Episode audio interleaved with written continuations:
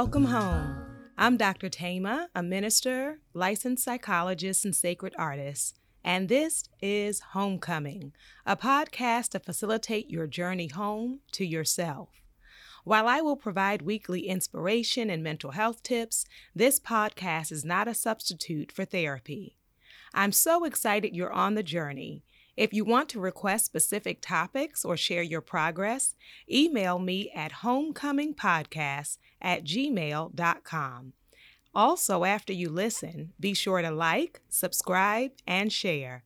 Let's begin.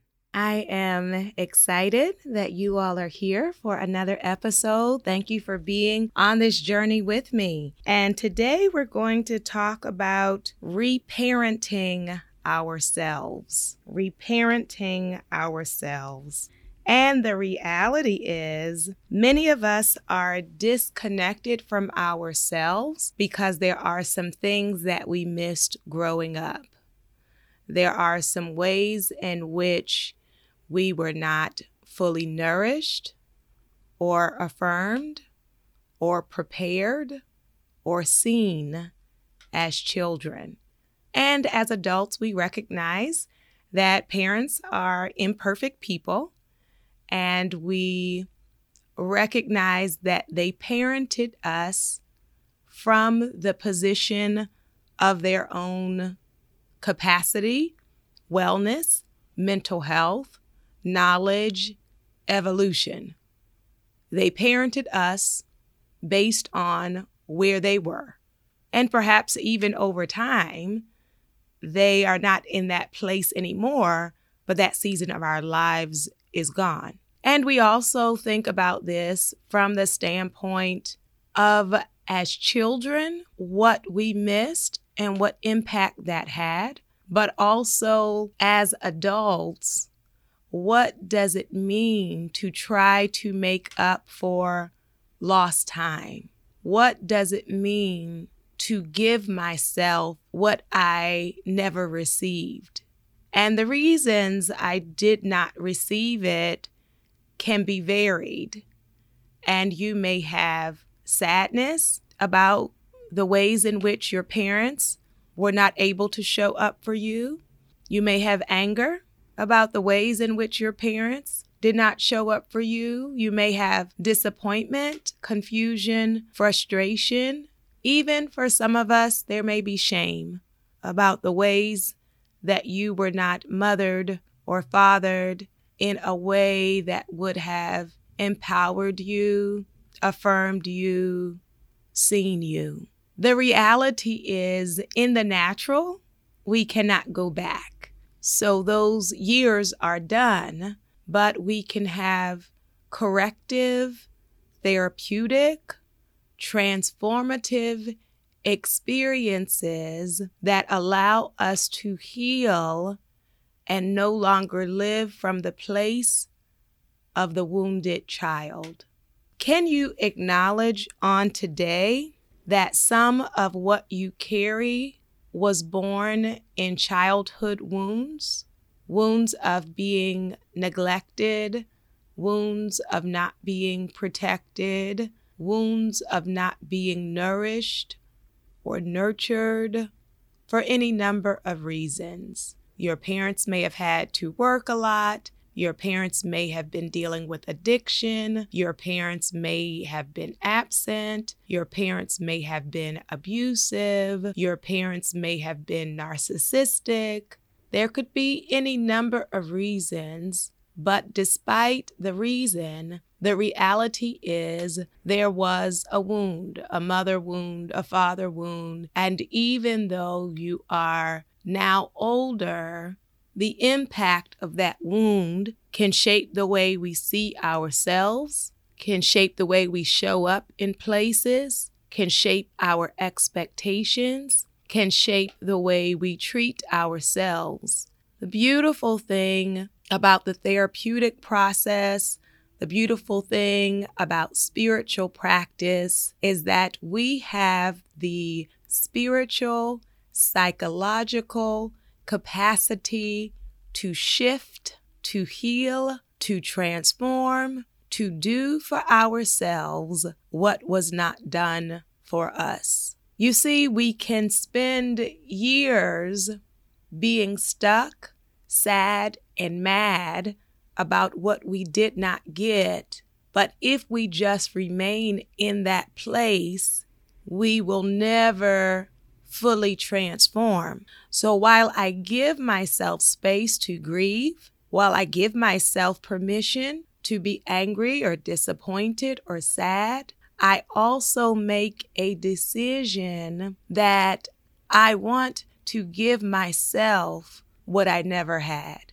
And as I give myself those things, that will bring me home to me. So it would have been nice. It would have been beautiful to get it from the ones that birthed me. It would have been nice. It would have been wonderful. It would have been a blessing to get what perhaps I saw other people get. But even though I did not get it then, I choose to give it to myself now. This is what it means to reparent the inner child. If we are honest, there are ways in which we have thrown temper tantrums out of that wounded place. And the way your temper tantrum shows up, the way your wounded child shows up, can vary. For some people, it can be tearfulness. For some people, it can be rage. For some people, it can be self destructive behaviors. What are the ways that your wounded child shows up? And how much has your wounded inner child been running your life? How often is your wounded child showing up in your work life in your romantic life, in your friendships? How much has your wounded child been in the driver's seat? And when you look at the state of your life, it is in direct response to what you never received. I want you to know that while that is a painful truth, a painful reality, it is not one of finality. So, what that means is even though the age five is over, age six, age seven, age eight, age nine, age 10, 11, 12, 13, 14, 15, oh, there are some moments that when you look back and say, I wonder what could be different if at 15 I had heard and really believed and had been treated like I was deserving of care and protection. I wonder what would be different. I want you to know that sometimes we can stay stuck there, not recognizing there are some things that can shift, S H I F T, even if in my 20s, in my 30s, in my 40s, 50s, 60s, I know we have some listeners in their 70s that even if now I would dare to reparent myself, some things can shift so that I am not permanently living out of my wound. So, being unparented can leave us confused about our identity because we did not really have someone consistently speaking life to us in a way that affirmed who we were, not just as outgrowths of them. It can also cause us to have relationship problems because we have difficulty trusting and difficulty communicating. When you experience forms of emotional neglect, and perhaps other forms of neglect as a child, you did not really participate in healthy relationship, reciprocity, mutuality, communication, consistent, reliable care. And then as an adult, you can find it difficult to give. You can find it difficult to receive.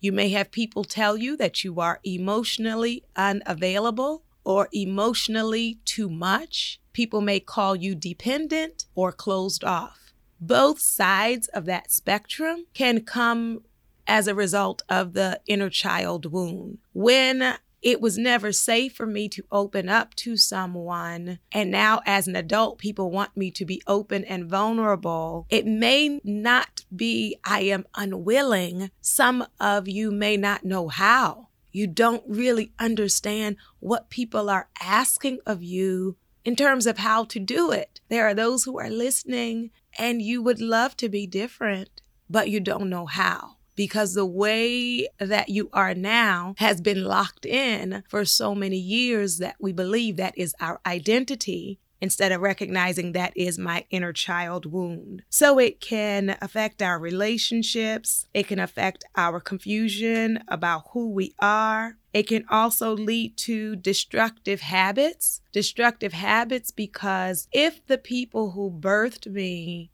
do not or did not see my worth or value, it can be hard for me to see it.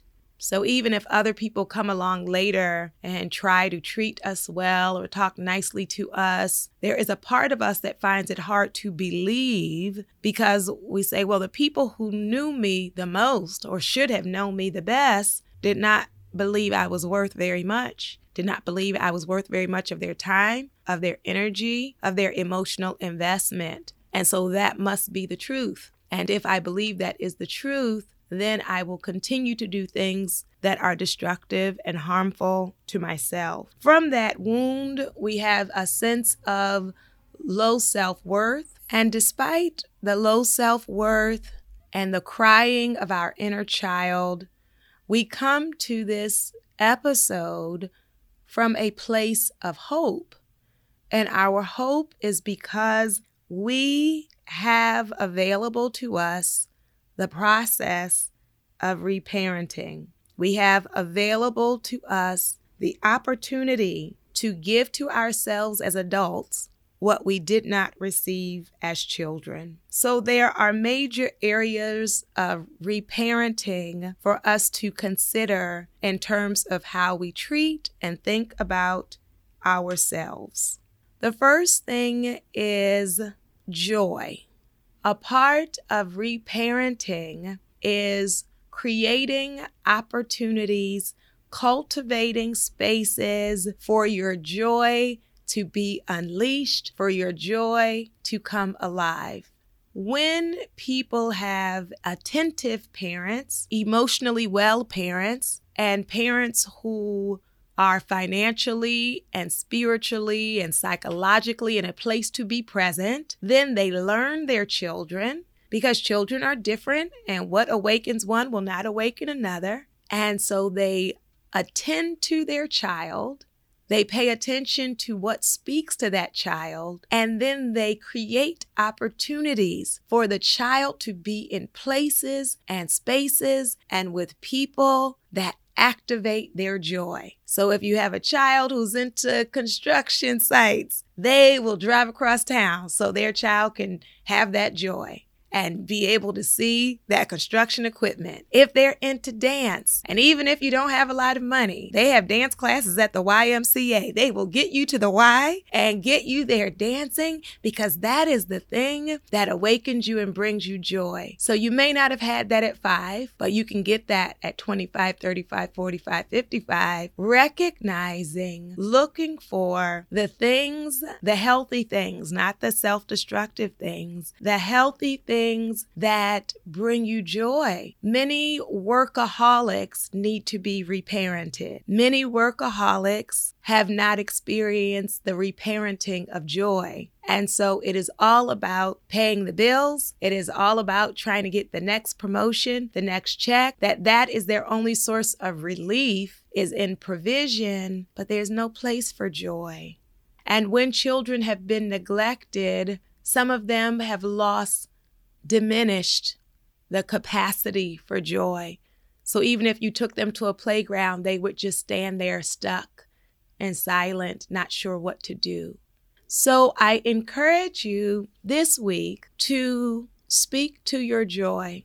And if you don't know what brings you joy, then it's going to be important to try different things. Maybe you never had the luxury of joy. Some of you have been working since you were a teenager. And before that, even when you didn't have a job, you were just worried, worried about your family, worried about where you all were going to live, worried about their sobriety, worried, worried, worried, and you never got to have joy. Will you give yourself an opportunity for joy this week? And can you make your joy a lifestyle? So it is not just, oh, twice a year I get a vacation and that's going to be my little joy. What does it mean to create a life that has joy in it? What would it mean for you to shape a life where your joy is a priority, where you are worthy and deserving of joy? The next part of reparenting is structure. Parents who are attentive and emotionally, spiritually, financially present to be able to parent, actively parent, mindfully parent their children, create structure because when there is structure, when there is reliability, children do not have to feel so anxious they know what to expect. They know that this is going to be bedtime. They know that there is going to be food to eat. They know that this is the standard and this house. These are the guidelines. These are the rules, not only what they are supposed to do, but they also recognize that we are self disciplined and self regulated. So they are not worried about parents becoming out of order. They don't have to worry about parents flying into a rage. They don't have to worry about if parents are going to show up to pick them up or to even come home at night. They know that their parents are dependable, are reliable, and that they are a priority to them. And so there is structure and uh, some order in their lives. So, if you want to reparent yourself now, what are the ways in which your life is out of order? What are the ways in which you lack structure? What are the ways in which clutter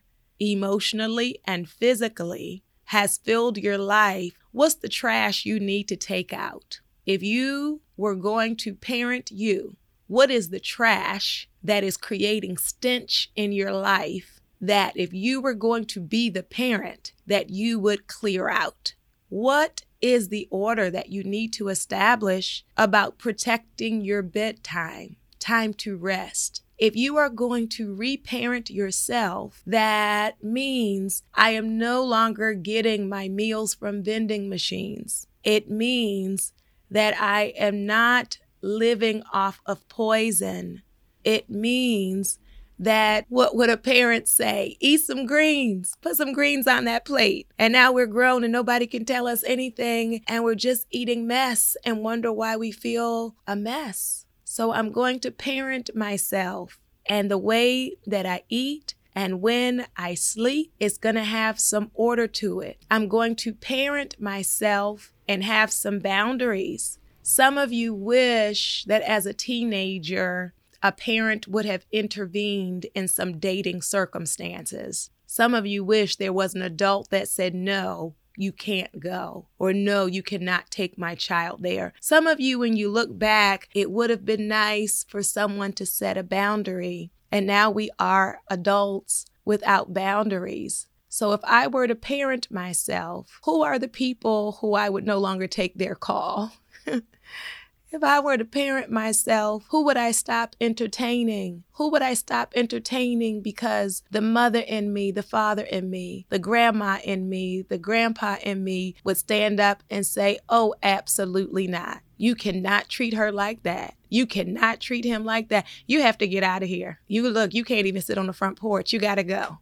What are the decisions that you need to make to clear out your life in the ways that a responsible parent would. So we parent ourselves with structure. We parent ourselves with joy. We also parent ourselves in creating space for our emotions and teaching ourselves how to manage our emotions. And this is so important. How did you learn what to do when you felt some kind of way? Some of us learned negative or unhealthy habits from watching parents who did not have the full capacity or motivation to parent us. So if I grew up seeing that when I'm mad, I throw things, then as an adult, you're still throwing things. What are you doing?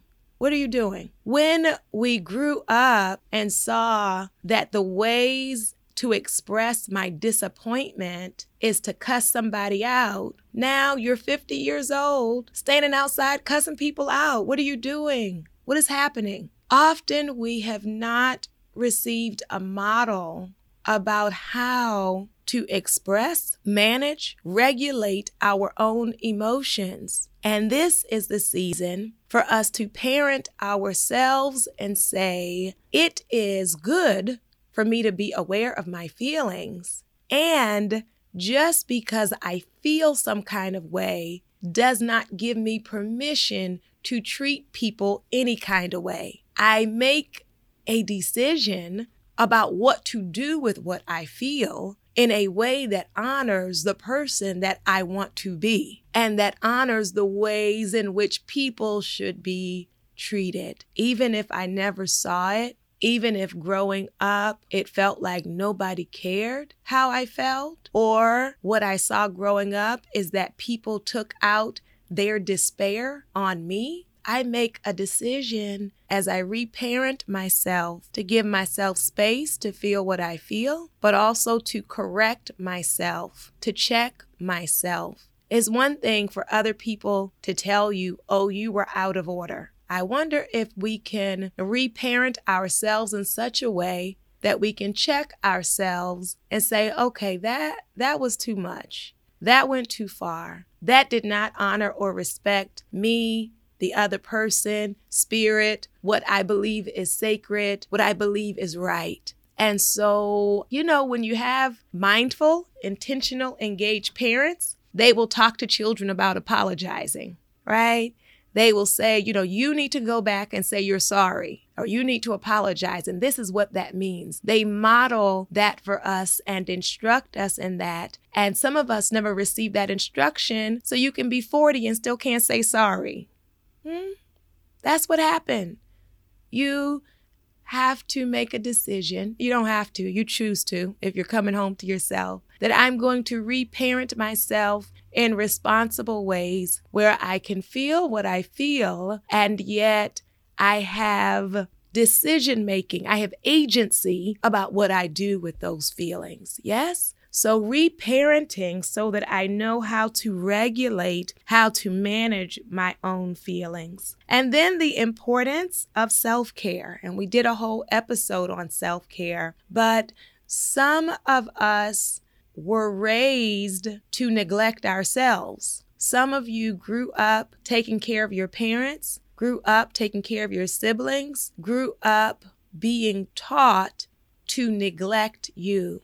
So when I reparent myself, I throw away that script, that script that says unimportant, I'm insignificant. I throw away that script and I recognize my value, my worth, and I take steps to care for, to nourish, to nurture myself. One of those ways I can affirm myself is in my self talk and what I speak over myself and to myself. Another way that I can take care of myself is watching my emotional psychological intake. If kids don't have someone to say no, they will watch cartoons all day and maybe eat candy all day. And so the mind and the body can be full of junk.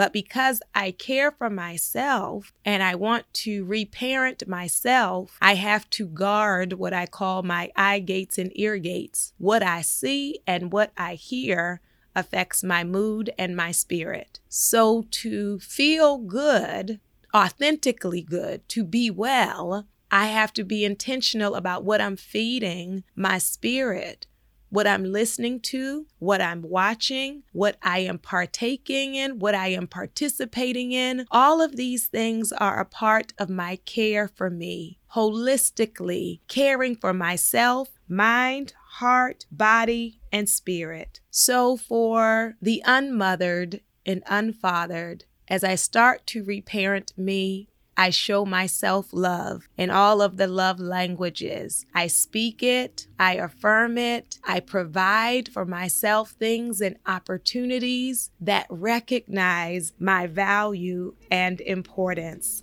I make a decision finally to affirm my identity. If my parents spoke negatively about my worth or treated me like I was not significant, I refuse to align with that mindset and that behavior.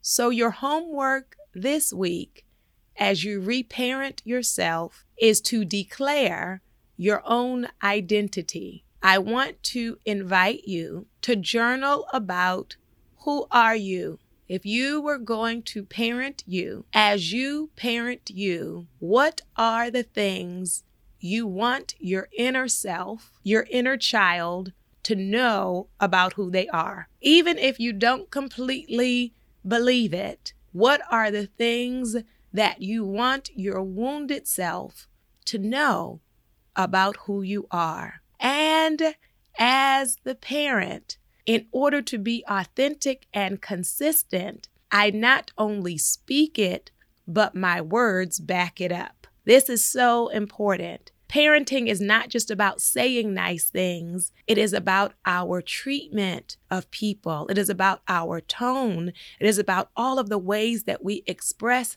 that we care. And as we reparent, as we mother and father and nourish, ourselves, then we will begin the journey home. I invite your soul to tell your heart, mind, body, spirit, welcome home.